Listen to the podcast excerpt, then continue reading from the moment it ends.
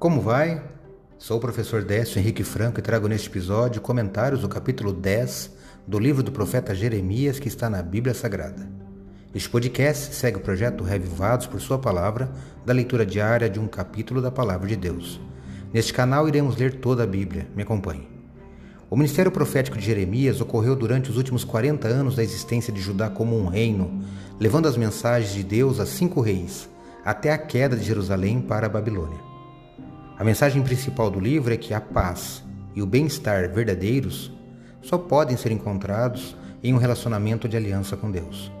Seu livro é rico em imagens, encenações e atos proféticos que ilustram o relacionamento entre Deus e o seu povo. Não deixe de conhecer um pouco mais sobre Jeremias, um grande profeta do Antigo Testamento.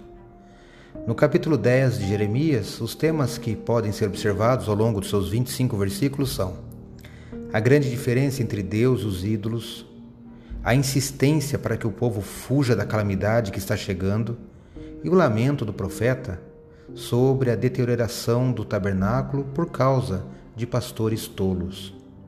Eu destaco o versículo 10 do capítulo 10 que leio na Bíblia Nova Almeida Atualizada. Mas o Senhor é o verdadeiro Deus. Ele é o Deus vivo e o Rei eterno. A terra treme diante do seu furor, e as nações não podem suportar a sua indignação. Jeremias 10, 10.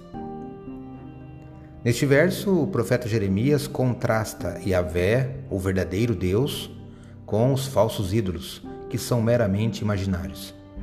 Deus é a verdade personificada. Ele é o Deus vivo e o Rei eterno. Deus tem vida em si mesmo. A fonte de sua existência está em seu ser. Todos os outros seres vivos subsistem nele. Deus é também o Rei da eternidade, seu domínio é ilimitado, quer no espaço ou no tempo. Acredito que a palavra de Deus é uma lâmpada que ilumina nossos passos e luz que clareia nosso caminho. Portanto, leia hoje em sua Bíblia Jeremias capítulo 10, reflita neste texto e que seu caminho seja iluminado por Deus. Um abraço e até amanhã.